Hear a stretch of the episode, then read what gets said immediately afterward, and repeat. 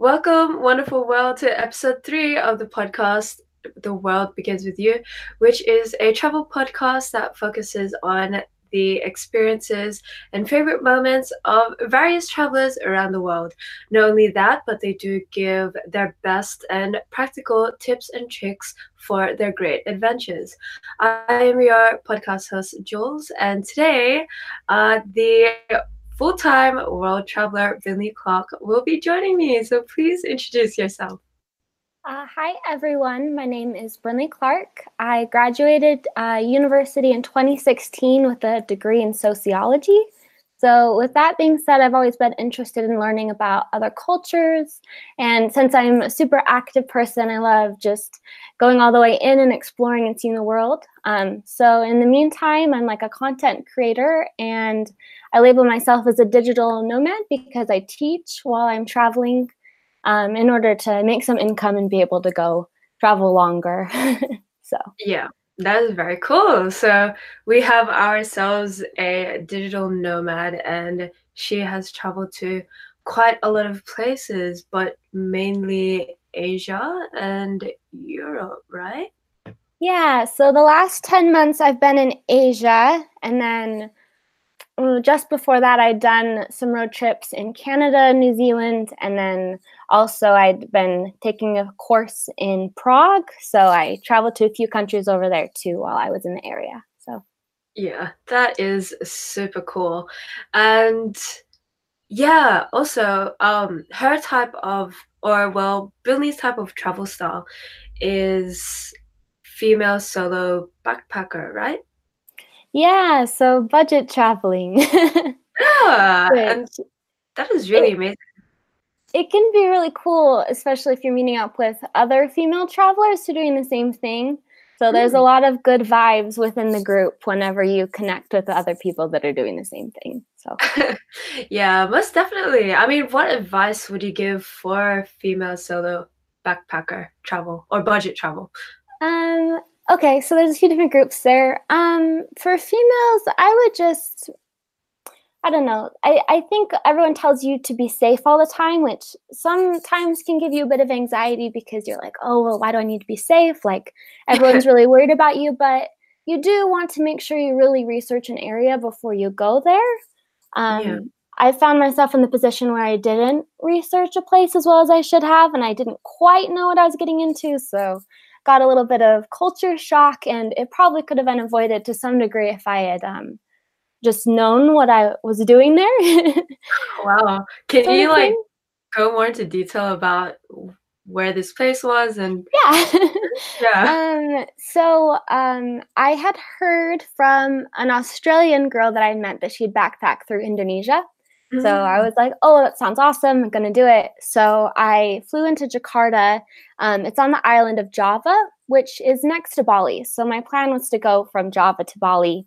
Um, mm. and I didn't really realize how conservative the culture was. Um, it's uh-huh. very predominantly Muslim, which it, in that specific island, it's very patriarchal. So the women are very fully covered. And uh-huh. so I brought some longer clothing, but um, I, I guess I hadn't really prepared myself for like people looking at me and people kind of wanted to touch me or they also oh. really wanted to take photos with me and at that point of traveling in Asia, I was just usually like, no, no, thank you. And a mm. few times people kind of grabbed me to pull me over, regardless. Yeah. So it just, I, I didn't realize how different the culture was from anywhere else I'd gone, um, yeah. which made it a bit of an uncomfortable time for me, even though like it was very beautiful. Like there was a lot of raw natural beauty. So like it, yeah. I was just a bit conflicted because I I hadn't been aware that that would be the case. Like I hadn't prepared myself like mentally for that yet. so yeah, my goodness. And yeah. So pulled you over. Um, just there, they have a culture of respecting elders there. Like um, if people who are older than you ask you to do something, they kind of expect you'll do it and you need to bow and say things um, to them. So I had a little translator and I could tell he felt very uncomfortable telling this man that I didn't want a picture. And this guy kind of just grabbed my arm and tried to pull me over into the photo. So I kind of shrugged it off and was just like, ah. no, no, thank you. And I, you have oh. to be oh. nice about it because you you can't like start something they're going to side with the locals point of view so yeah yeah, yeah, that, yeah, i think that's like fascinating because i mean in japan there is a lot of this sort of culture where uh, tourists would want to take pictures with the japanese people because it's like their first time seeing oh, them and whatnot. Yeah. But it's really interesting to see that uh, situation sort of flipped over. But uh, on the instance that if you are gonna go back to Indonesia again, what would you suggest to do differently in that retrospect? Well, it's kind of hard to say now because, like, now I'm aware of it, right? Yeah. Um, but there are certain areas that are more used to commoners than others.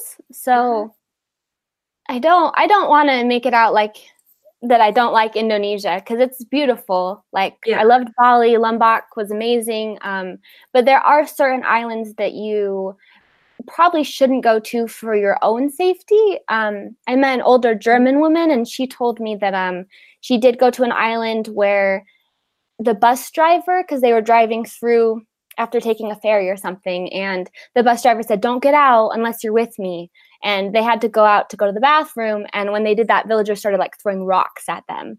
Um, just because they are so unused to foreigners that it maybe seemed like a threat or I, I don't know exactly what it was. but um, yeah.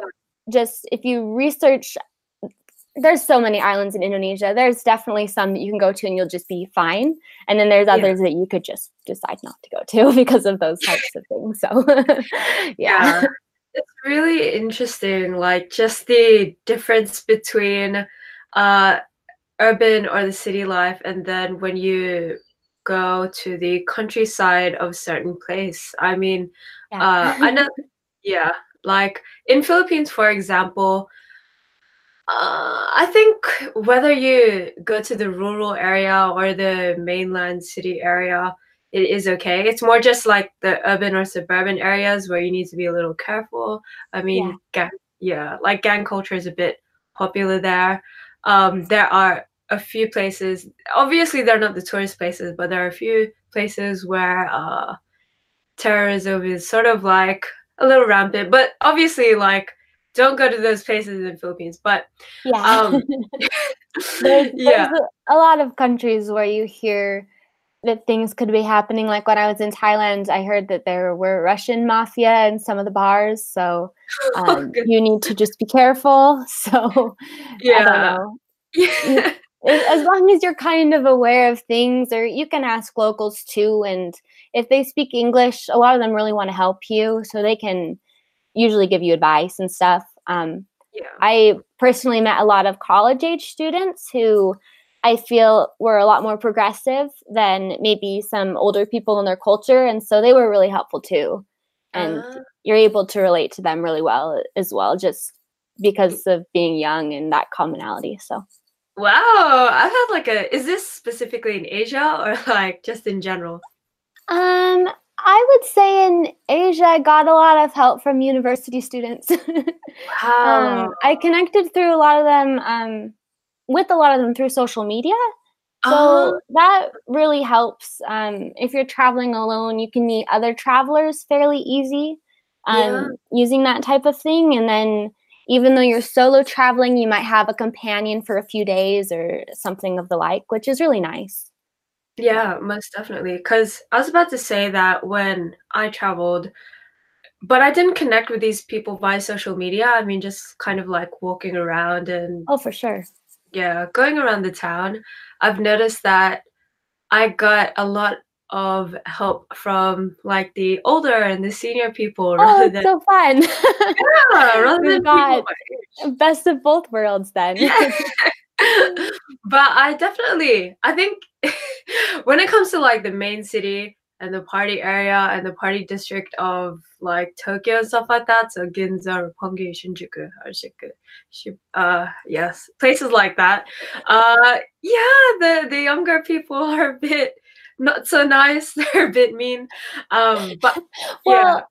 When I was in Tokyo, I think in general I got kind of a vibe that people were very busy and they didn't really want to help me. but I think that might be Tokyo because in other places in Japan, I felt like um, people, if I asked them questions, they would stop. But in Tokyo, they just would keep walking like really fast. see ya. Bye, friend. yeah.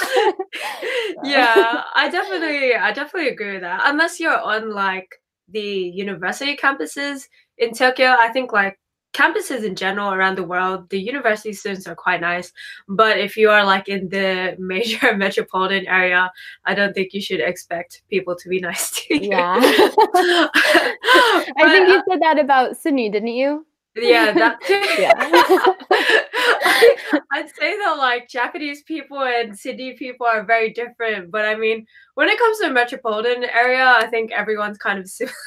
Yeah, well, Sydney has a stereotype of being a bit snobby, but yeah. Do you agree with that? I think I, I think that's true. I love Sydney. Like I I love it a lot. So I don't I don't mind. oh wow. Yeah. I I don't know because especially since coming back, I mean, I feel as though I grew up as an adult in Tokyo, so or in Japan. So I think, and I really can't help it. I think a lot of my personality and a lot of my temperament is very uh, Japanese. I'm quite patient in nature, and uh, one thing that I noticed when I came back is people are super short tempered, and I'm just like, chill, man, chill. Yeah. yeah. Um, but it's nice. My Australian friend, um, I'm really good friends with him. He gets like road rage like crazy. like yeah. that's when it really comes out. yeah. I, yeah, I can't deny that. Like I was, I was driving to the city because I live in the western suburbs of Sydney, and then like because the traffic was like super crazy, especially or the traffic is super crazy when you're getting into the city, and like I don't mind all the traffic, but my friend who was my passenger, she would be the one just like beeping and like swearing all the bad stuff that just like sort of comes out. Yeah. But I mean, in in the de- in the defense of the Sydney road or um, in the defense of Sydney tri- drivers, the people are pretty bad and they yell out all sorts of things. But um, yeah, I think I think the thing is, is like having been in Asia for so long and like with all the rush hour being like all scooters and everyone like flying forward like at the same speed and it just being like crazy insane. When people get cut off, I'm like, why does that upset you? Like, yeah, yeah. this doesn't compare like at all. yeah, I hundred percent agree. Like, yeah. yeah. Actually, speaking, my my dad. So he was born and raised in Philippines. I was born and raised here.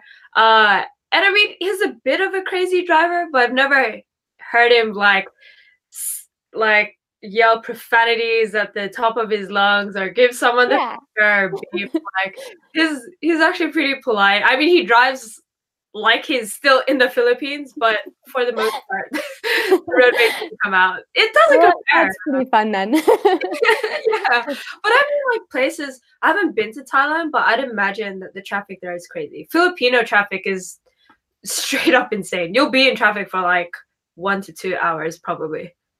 Yeah. Um, well, Bangkok just there's so many vehicles and transportation. I think it was something like nine million cars in Bangkok or something. So it's oh just like like you know I don't even have words for it. It's just like a lot of a lot of things are happening all the time. So. Yeah, I actually I remember when I was in Taiwan, I saw a scooter get hit. the oh, person didn't no. die, but yeah, like someone got hit scary. by. Yeah, and I'm just like, yeah, it doesn't compare, man. it really doesn't. anyway. All right, tangent. we should be talking about your favorite moments when you're traveling. so, uh, what was the moment that made you decide that you wanted to be a full time traveler? Okay, so I think this story might kind of resonate with a lot of people because when traveling and I tell this story, people are like, "Oh, me too." But um, it kind of happened in an unfortunate way. I had like a really bad breakup, and I didn't really have anything like holding me down to any place anymore, and I was at a pretty like low place in my life. Um, and I went to France. It was going to be like an anniversary trip, actually. So I ended up going by myself. Um, but it was really great because I'd never had the experience of being alone in a foreign country where I didn't speak the language.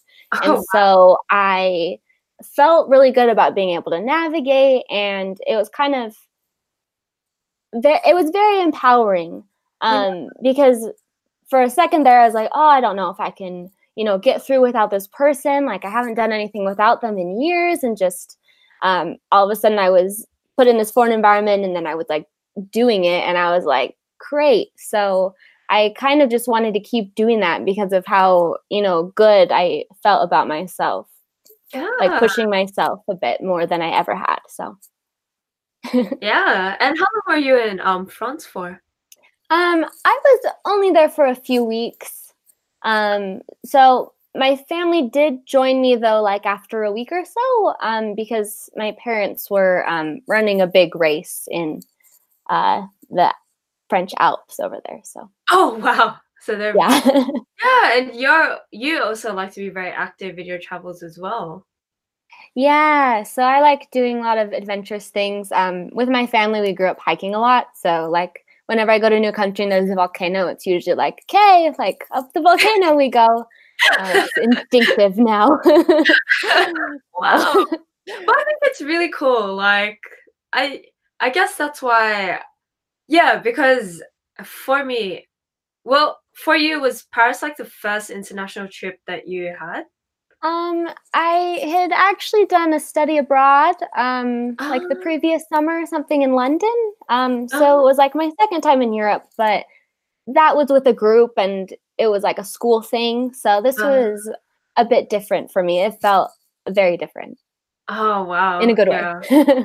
yeah, but I think that's like really cool cuz I guess for me cuz I'm I'm planning to do a one-way trip to Berlin, uh, and I uh, and I just hope to travel. And so I'm currently 26 years old, and when I first moved to Japan, I had a job ready, um, and I I guess I, until now I always had like a really stable and steady life, and then when I traveled, I would always travel with my family, and it wasn't exactly the places that I wanted to go to. And I think when I was looking at my life and I was like, what do I really want to do? Like, in essence, what do I actually really want to do? And I decided that um, traveling to these places, like, I really do want to go to these places, even if my parents didn't want to. And I think that's what really propelled me to just book a one way trip to Berlin. But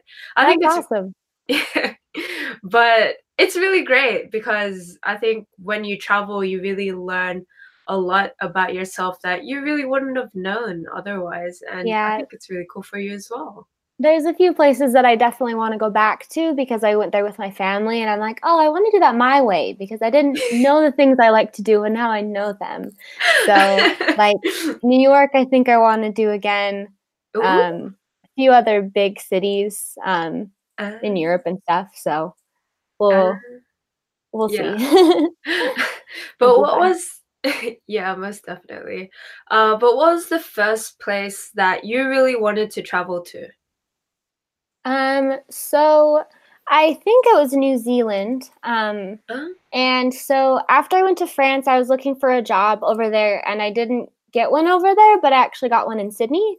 Um, so I lived in Sydney for six months. Um, and I really, really loved it. And I was happy that I ended up there as opposed to New Zealand, even though New Zealand's lovely. But um, it's cool. I really fell in love with Sydney. So oh, I'm very glad to hear that. I mean, yeah. Yeah, I mean, I can't say that's my favorite city compared to other places, oh, but so sad. I know a lot of people when I ask them what's their favorite city, it's like their hometown, and I'm like, yeah, nah, but like. Think, you can have my hometown. I'll trade you. what's What's your hometown? Um, I'm from Utah. Ah, do you know cool where it is? in America. um, I tell people it's near Las Vegas. Ah. And then ah. if they don't know Vegas, then I tell them on the California side of the United States. So ah, I West, know it. Yeah, I think Midwest. Yeah, because 21 Pilots come from there, I think. Unless I'm wrong. I feel like they don't, but I love oh, no. them. So I think they I come from uh, Ohio. I don't know. If you can't um, tell, yeah, don't come from America. Neon trees. Do you know neon trees? Yeah. They come from here, so oh! we've got a little claim to fame as far as yeah. musicians go. yeah, so. your town is pretty. Your town is cool, but I, I honestly don't know anything about it. But like, I mean, that's okay. sorry. you wouldn't be the first. It's fine. but I mean, it was strange because before I became an English teacher in Japan, I didn't really appreciate Sydney at all. Like, and it wasn't until I I was an English teacher that I realized how how nice uh, Sydney is because I like for example Circular Quay I think is really beautiful. Like I do think it's one of the most beautiful coastlines that I have seen up to date. And it's not me being biased. Like, as you can clearly see, I'm not a biased sort of person. Um, but also, like, I miss things such as the sun setting at like 9 p.m. And if you hang out in Sydney, in the city area during summertime, it's actually not really that hot because we're close we're close to the sea. Whereas where I grew up, it's super hot it's like 45 degrees and it's like not fun at all but it was it was those little things that made me realize yeah like when. Mm. whenever i leave and then come back i start looking at the mountains again and they're really amazing but growing up they were just always there so i didn't realize but having traveled around especially in asia it's very flat so now that i've come home i keep looking at them and i'm like what the hell like those it's so huge and amazing. Like it's just really crazy. You don't you don't realize because you you you don't like yeah you just get used to it, you know. So yeah, hundred percent. It's strange. Like you just see your city and you're like, you know what, you are kind of nice.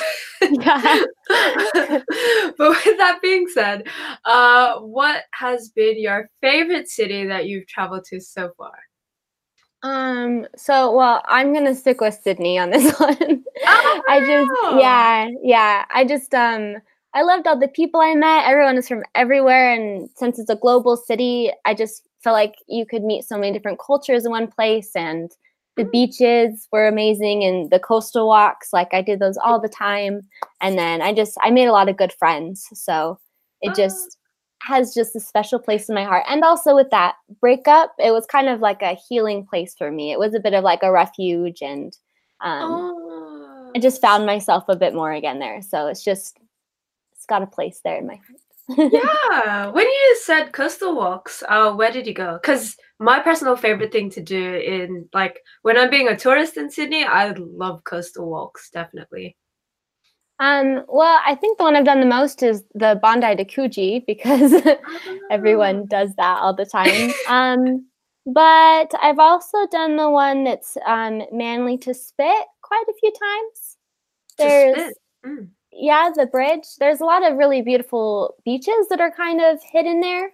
Uh, yeah. I think 40 Baskets Beach is like one of the top rated beaches in the world, and it's on that coastal walk. Oh. So that one's beautiful. yeah. Is it busy in those coastal walks? Um, so I was in Sydney um maybe a month ago. It wasn't really busy at all, the Manly to Spit. I think Bondi to Coogee usually is just because obviously those are like some of the biggest name beaches in Sydney, but um yeah. I know it probably also depends on time of day and the season. Yeah. So, maybe now but in the fall I, they wouldn't be. I'd yeah, true.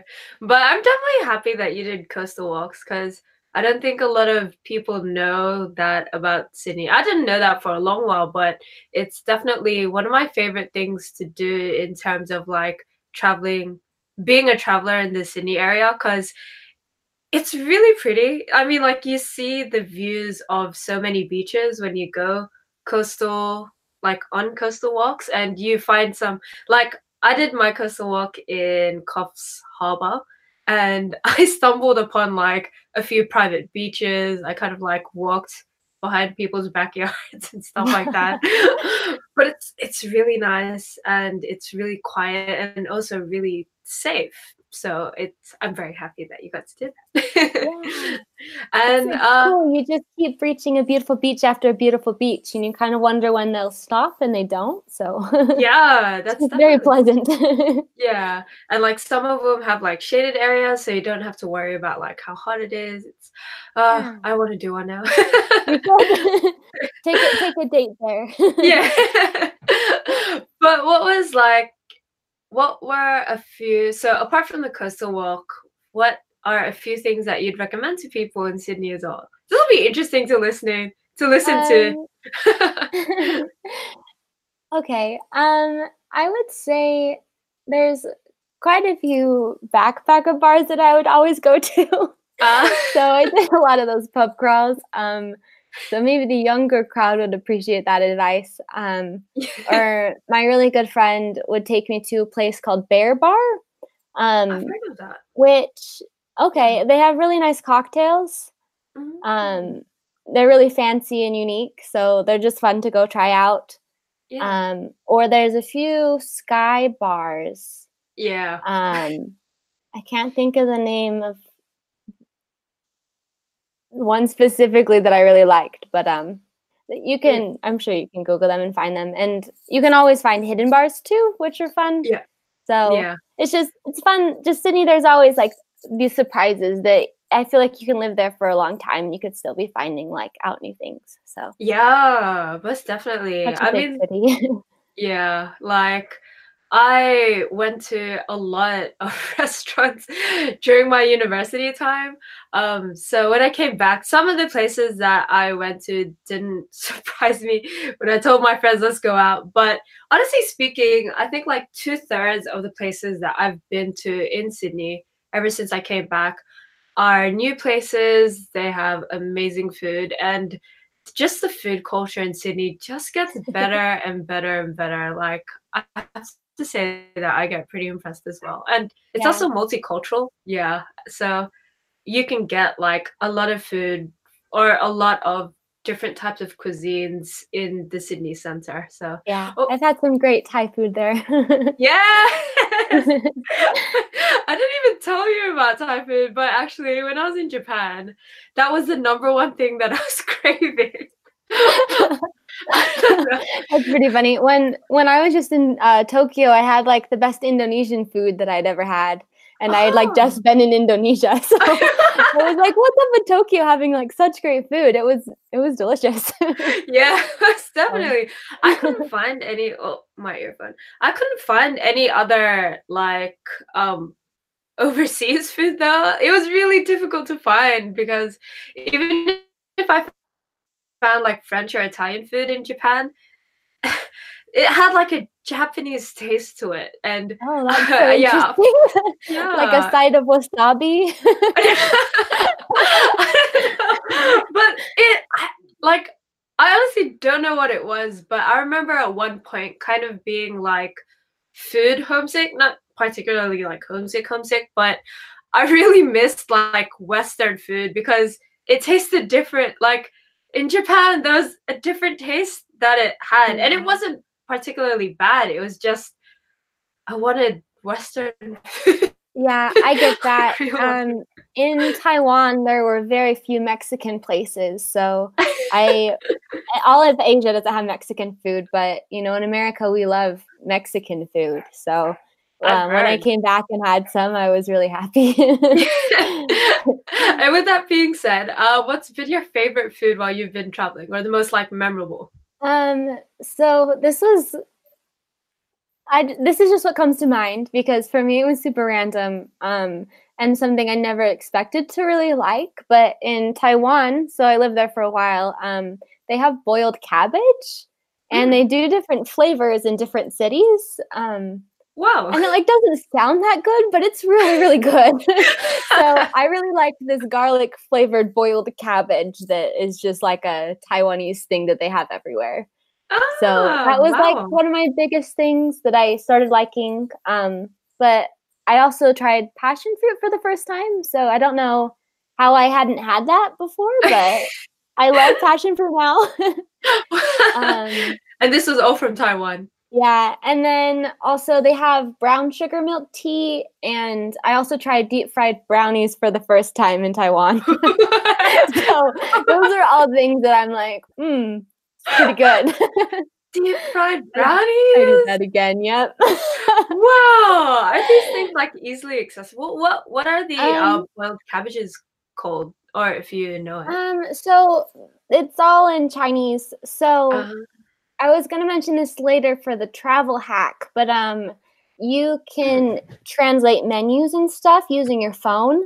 And so hmm. I never actually learned the name of that because just on the menu, I could translate it and then I would just point to them when I was ordering in the restaurant and I'd just be like, oh, well, y'all jigga, like I want this. And they would be like, oh, okay, and then write it down. So I never, I don't think I heard the name of it. I was trying to figure it out and I'm like, I don't know. it's like, nope, my mind's not remembering yeah, this. Just if you remember the cabbage in Taiwan, you could probably find it pretty easily. It's common.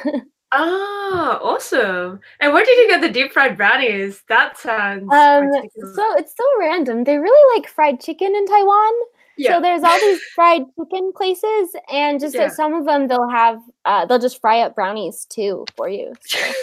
I don't know. that just sounds so random. So it's like yeah. not uncommon.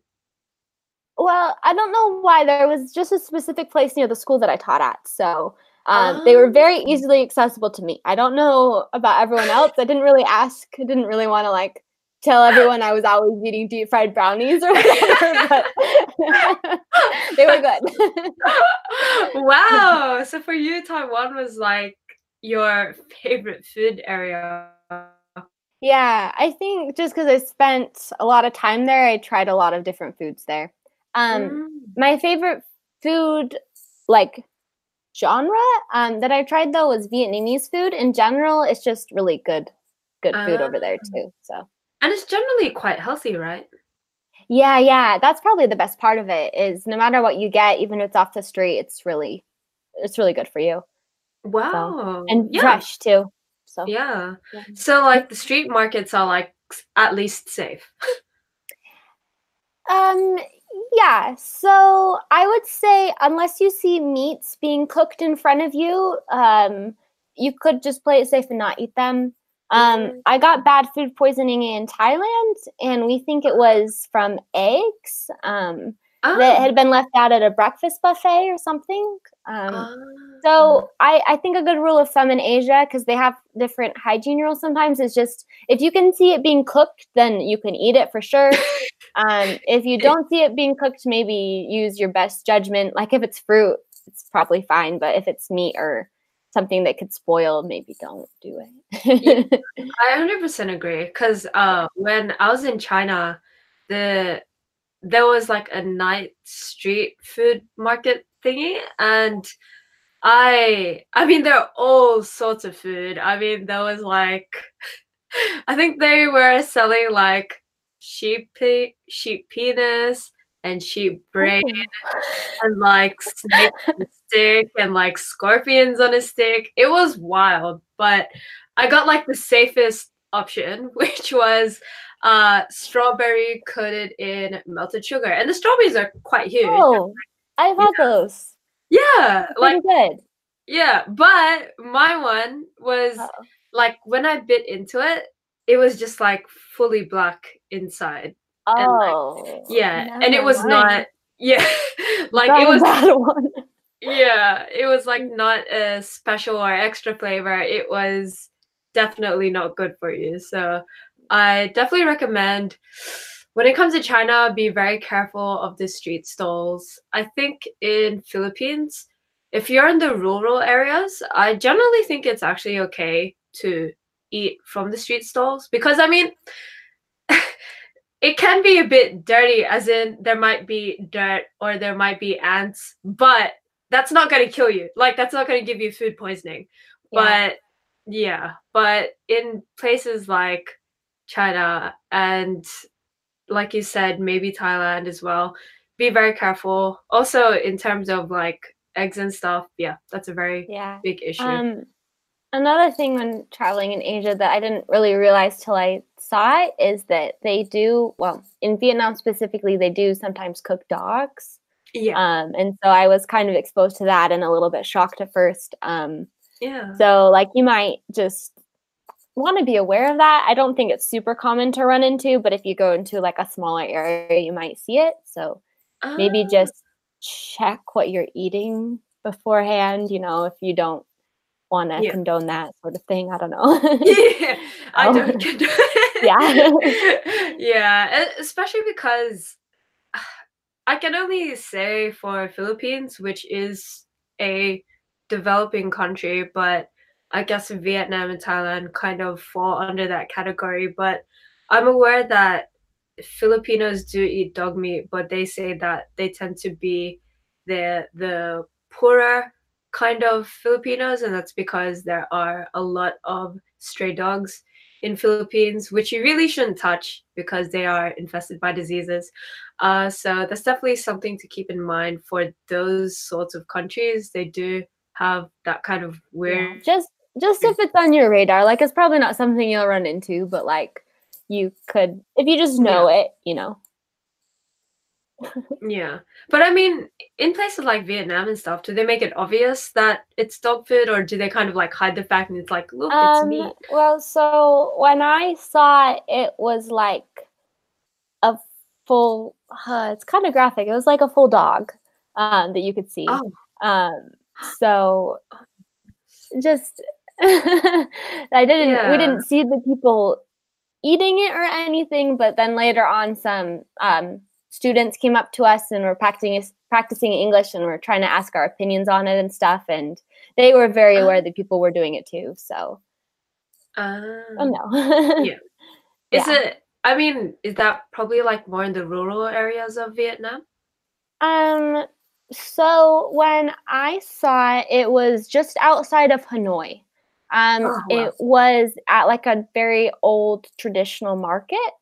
Um, um, so it wasn't in like one of the main touristy areas. Like yeah. you would, um, if you were looking for it, you could find it. You might not see it if you're not looking for it.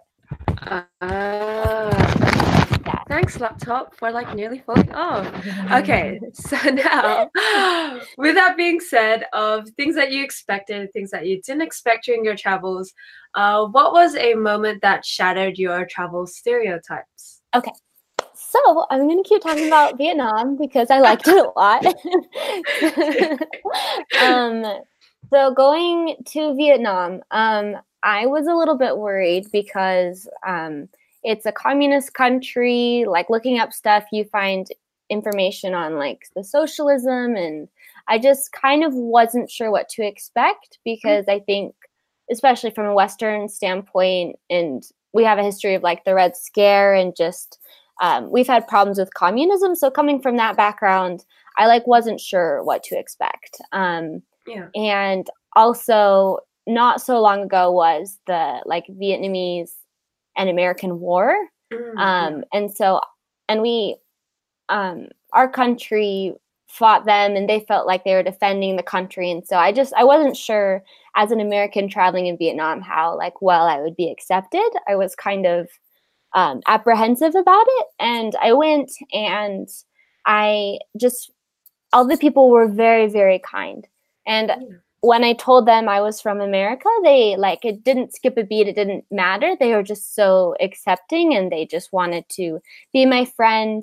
And it was like such a warm welcome, especially since I hadn't been expecting it. I just, yeah, it was awesome. And I met this local guy. His name was Dree, and mm. he um, didn't speak English and I didn't speak Vietnamese. But since I lived in Taiwan, we both spoke a tiny bit of Chinese. And so ah. we were able to speak in Chinese and use like hand gestures and stuff. And he took me around for a few days and it just was really awesome. Like towards the end, I was like, oh, he's like my best Vietnamese friend. And I just hadn't expected at all to um, have that type of relationship by the time I left. So it was just really cool. Oh, yeah, that's amazing. And how long were you in Vietnam for? Um, I think I was there for just two and a half weeks. Um, oh, wow. At the time that I met him, I was waiting for one of my friends to arrive, so that way we could um, travel down the country together. Yeah. So, um, it was just it was just really cool.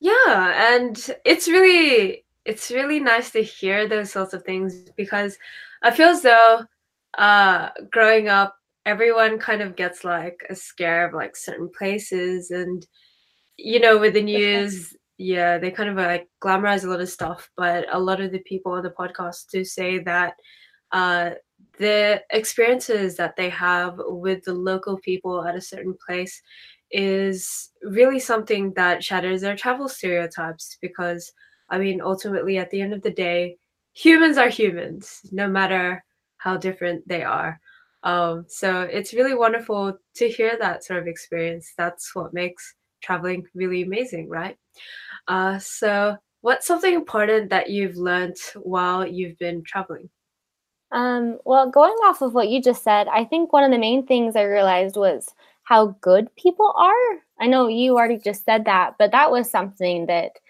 um, everywhere I went, there were people that wanted to help me and were super kind and would show me around. And just, I think when you go out, it's kind of scary, especially for the first time. And when you are just given so much assistance and things just go right, um, I don't think you really count on that happening, and it, it actually does happen. So, yeah. um, I would say also emotionally sometimes you might want to like escape to another place um, because you feel like it'll be better there and it's yeah. kind of like if you aren't happy on the inside or like making progress on the inside it doesn't really matter where you are yeah. so it's kind of good to be to focus on yourself too like you just because you're going to other places doesn't necessarily mean that like you're going to be happier i think yeah. that's also something i realized yeah i mean like oh, mm. Oh, sorry.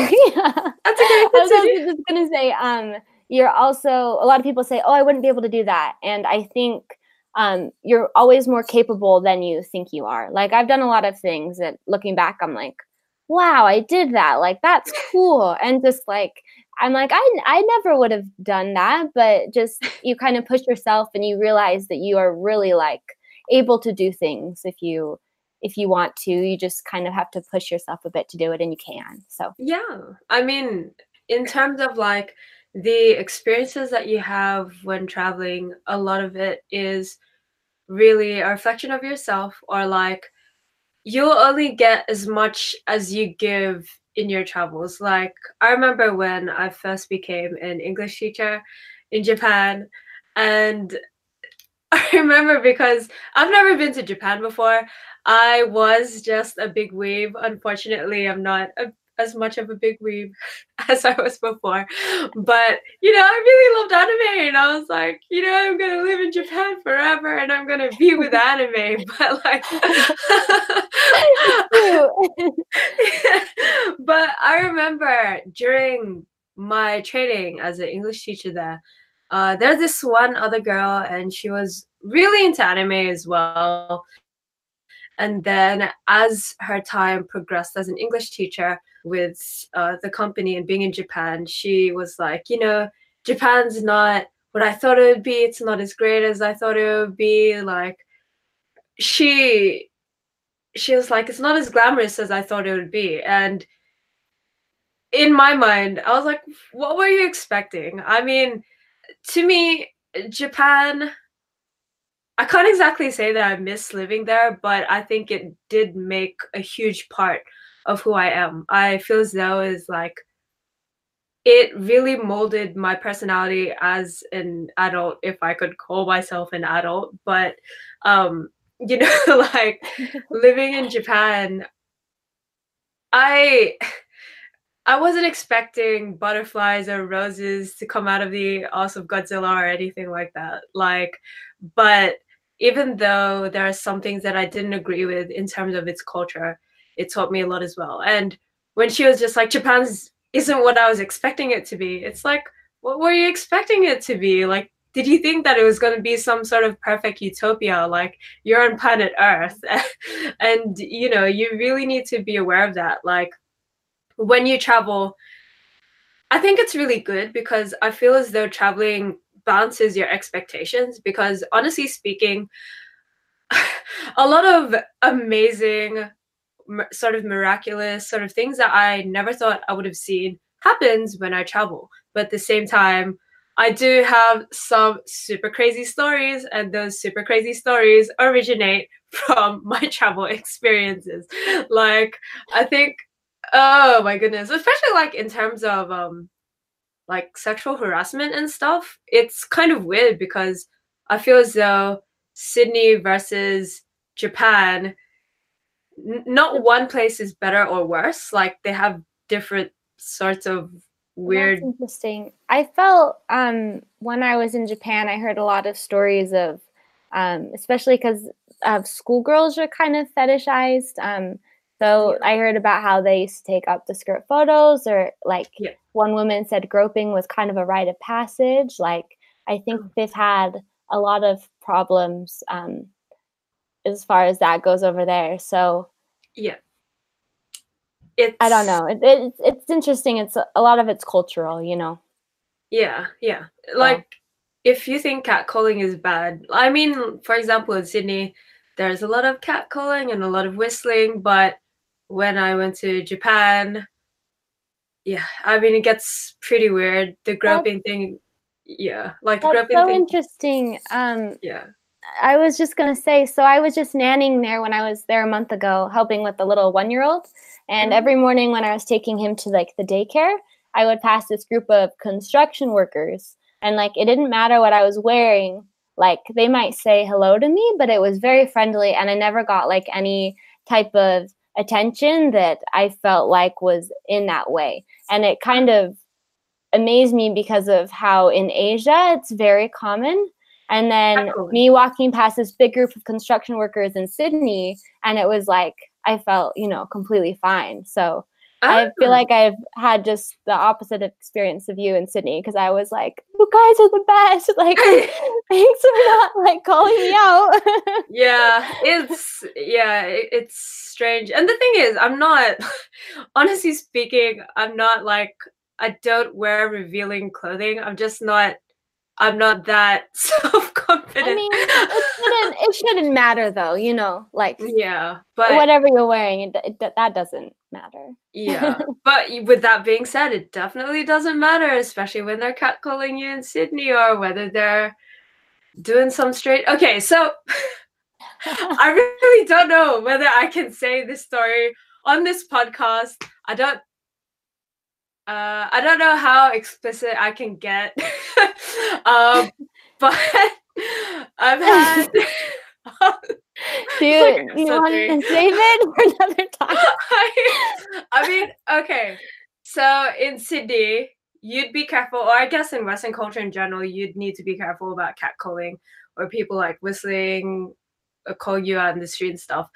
On the other hand, in Japan, I think the more common sort of things that they might do is one of the ones that I've seen is like when they pretend to sleep on your shoulder.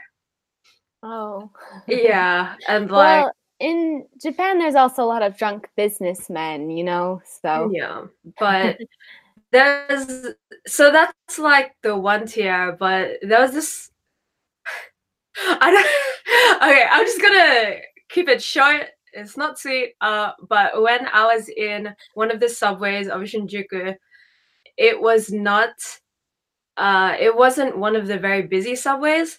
Uh, but I found a man, uh, touching himself, looking straight at me when I was in the subway, and it was like he was just standing there. Yeah, and he was just standing there. He did not look like a creep. He looked like a normal human being and he was just like out in public yeah he was just like standing behind a sign and i was just like yo and i just ran up two flights of stairs so luckily in japan they do have those carriages that are for women only yeah. so that's something that i've definitely taken advantage of if i'm like I don't know. Don't I don't even want to bother about like being worried because when you're traveling, you're always kind of like a bit on your guard and a bit wary. So it's really nice to just have a little safe space, even if it's mm. for like a 10 minute ride or something, you know. Yeah, most definitely. But that wasn't even in the train. It was like on the oh, train the platform. platform.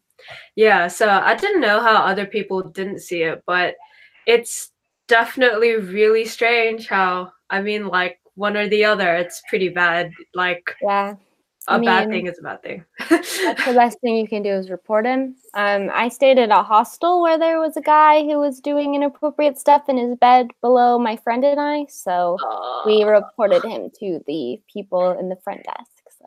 Ah, and that worked. yeah. Oh, so. Thank God. Yeah, yeah, I'll keep that in it's mind. Unfortunate that something we have to deal with, but I mean, it's kind of it's there, so yeah. Unfortunately. yeah, but okay. that's the aside. what are your uh I mean, since you've traveled quite a bit and uh, you have mentioned your favorite city, but what are your other favorite cities? So your next okay. two top cities. Next to, um, I loved Barcelona or Barcelona, as they say. so oh. I speak a bit of Spanish. So for me, being able to go there and practice was pretty cool. And it's by the beach. So I like beach cities. And uh. then uh, I tried sangria for the first time. And I remember waking up at this Airbnb and there was this um, like sexy men who was Dominican and he was like dancing to the bachata and I was like, what's happening?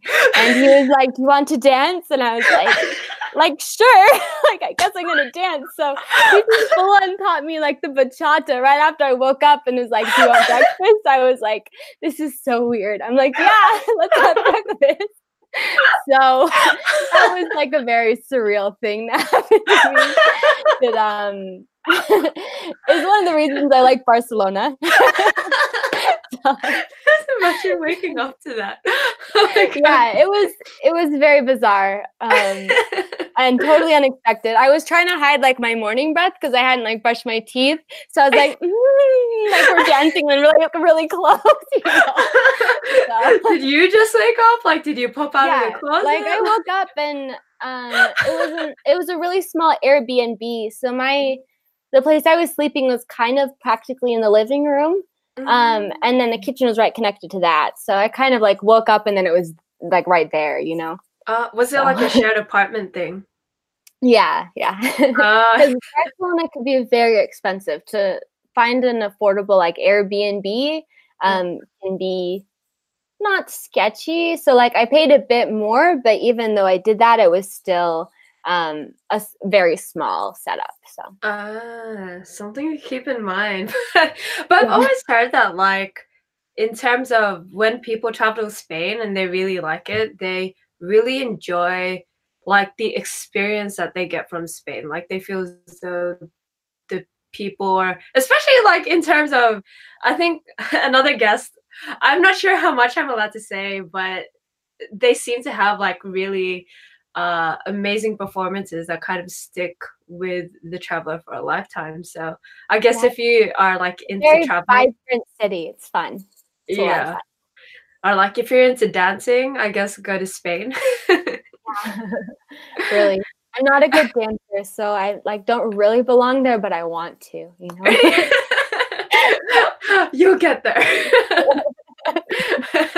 and what is your third favorite place? Okay. Um. Oh, this is kind of hard. Um. does it have to be a city specifically, or can it mm. be like a place? yeah, a place. um, okay. Well, so I really loved uh, visiting New Zealand when I did a road trip there. Mm-hmm. Um, and specifically, um, there were a lot of really beautiful lakes there. So, oh. like Lake Tekapo. Um, yeah. It's hard for me to pronounce it in the New Zealand way. but um New Zealand. They were just really beautiful. So the city itself was fairly small, but just when you looked around there were these beautiful mountains and it was like a bright green lake like the color of glacial lakes. So oh, wow. It was just um really stunning. Yeah. Is it so, north or south of New Zealand? It's on the South Island. Uh, so I did a two week road trip around there, and it was just like every few hours of driving, you would come into this new beautiful landscape that you just like couldn't even conceive how there were so many beautiful places just like one after another after another. So New yeah. Zealand's like phenomenal. Yeah, it's definitely like they say that New Zealand has the freshest air in the world, and I would not contest that for a minute. It's a very clean and beautiful country to be. Did you go there in the summer or winter? Um, so I went there. Um, I guess it was late summer there. It was February to Marchish. Ah, so it's yeah. not too cold. No, so it was really nice. Um, we mm-hmm. slept in the car for the majority of our trip. uh. we were cold on maybe two nights when we started getting um, in higher altitudes, but um, for the most part, we were completely fine. It uh. was ah. it was really easy and fun. Yeah. And that's amazing. Like a road trip. How did you figure that out? Especially like I've always wanted to do a road trip, but in another country, but I'm not too sure how to go about it. So do you have any tips and tricks for that? Um well, it's fairly easy there to rent a car. So um my friend had like an Australian license and we just went together and we got a hatchback so you could fold the seats down in the back and we bought a bed set when we were there just because it would be expensive to bring like sleeping bags over or whatnot. Um, oh. So we just put the bed set in the back and then I think we donated it or something at the very end of the trip. Um, mm. So we traveled pretty light. We just had our like one or two bags in the back.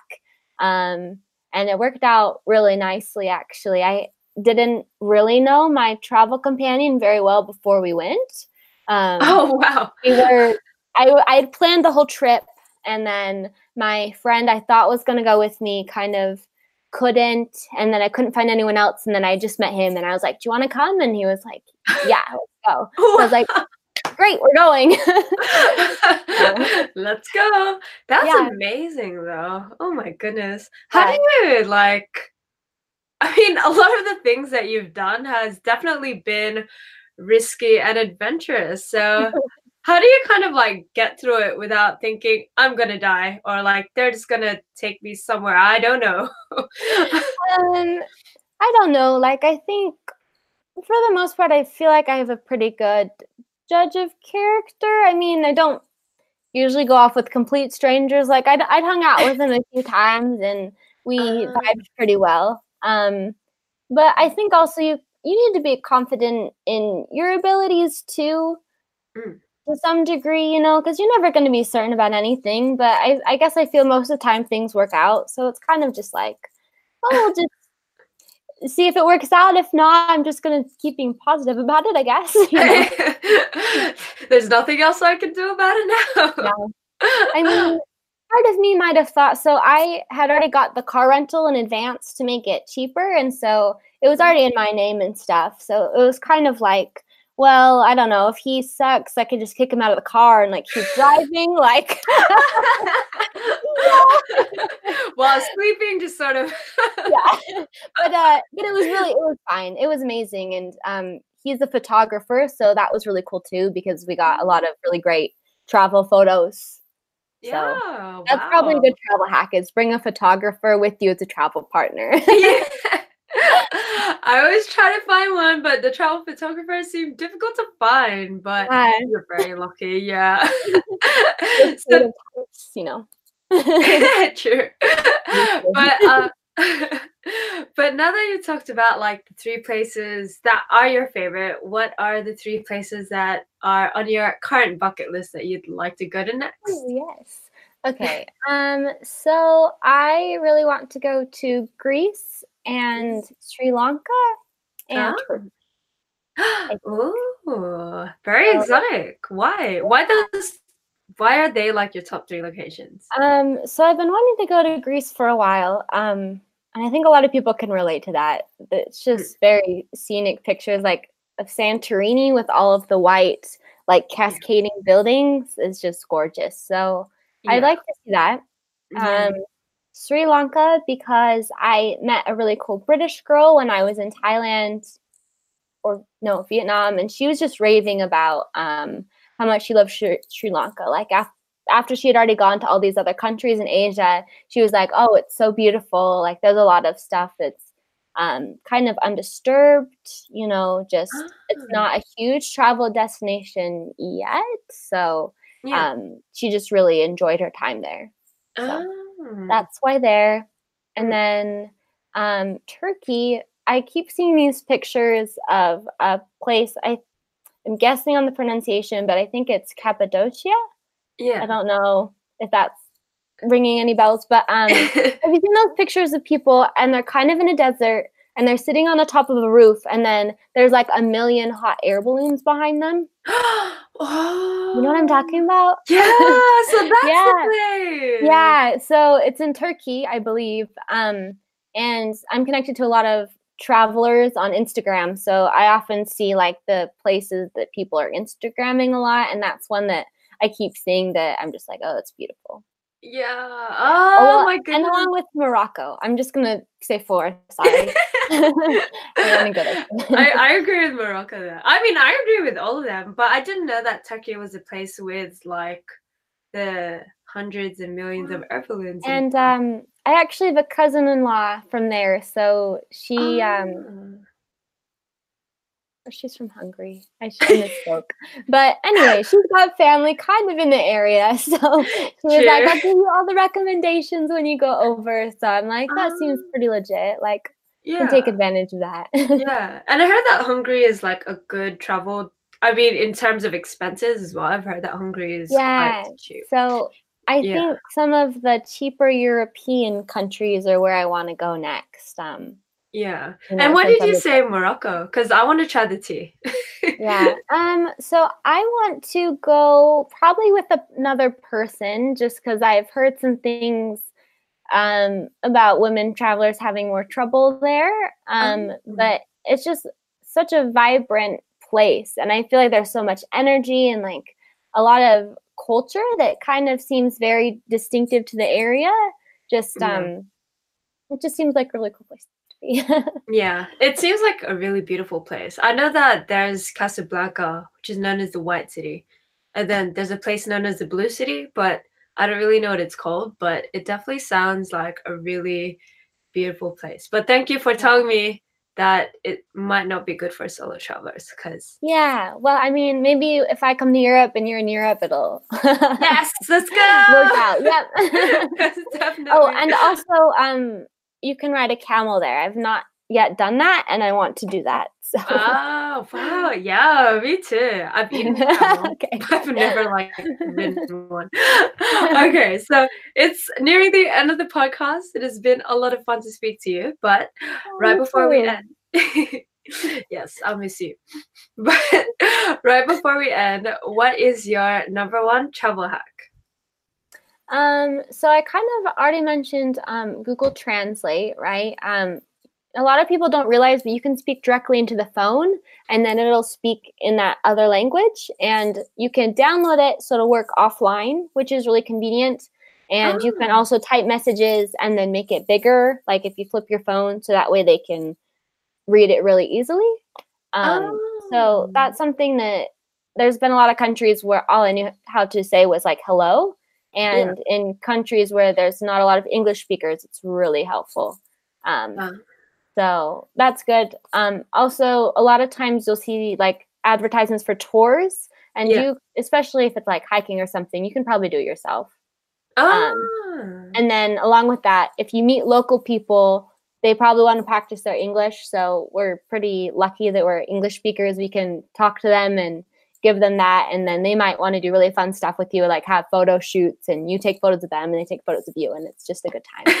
So I know that was oh. more than one hack, but those are like my three big recommendations, I feel like. Yes, the more hacks, the better. Because of course, there's stuff I need to learn. So, so thank you for being a guest, Billy Clark. I was so so happy to talk to you. It's been a really fun time. And if the guests would like to find more of you, where can they find you?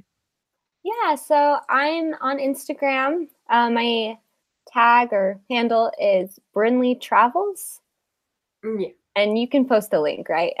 yeah. I won't spell it out. Okay, great. Yeah.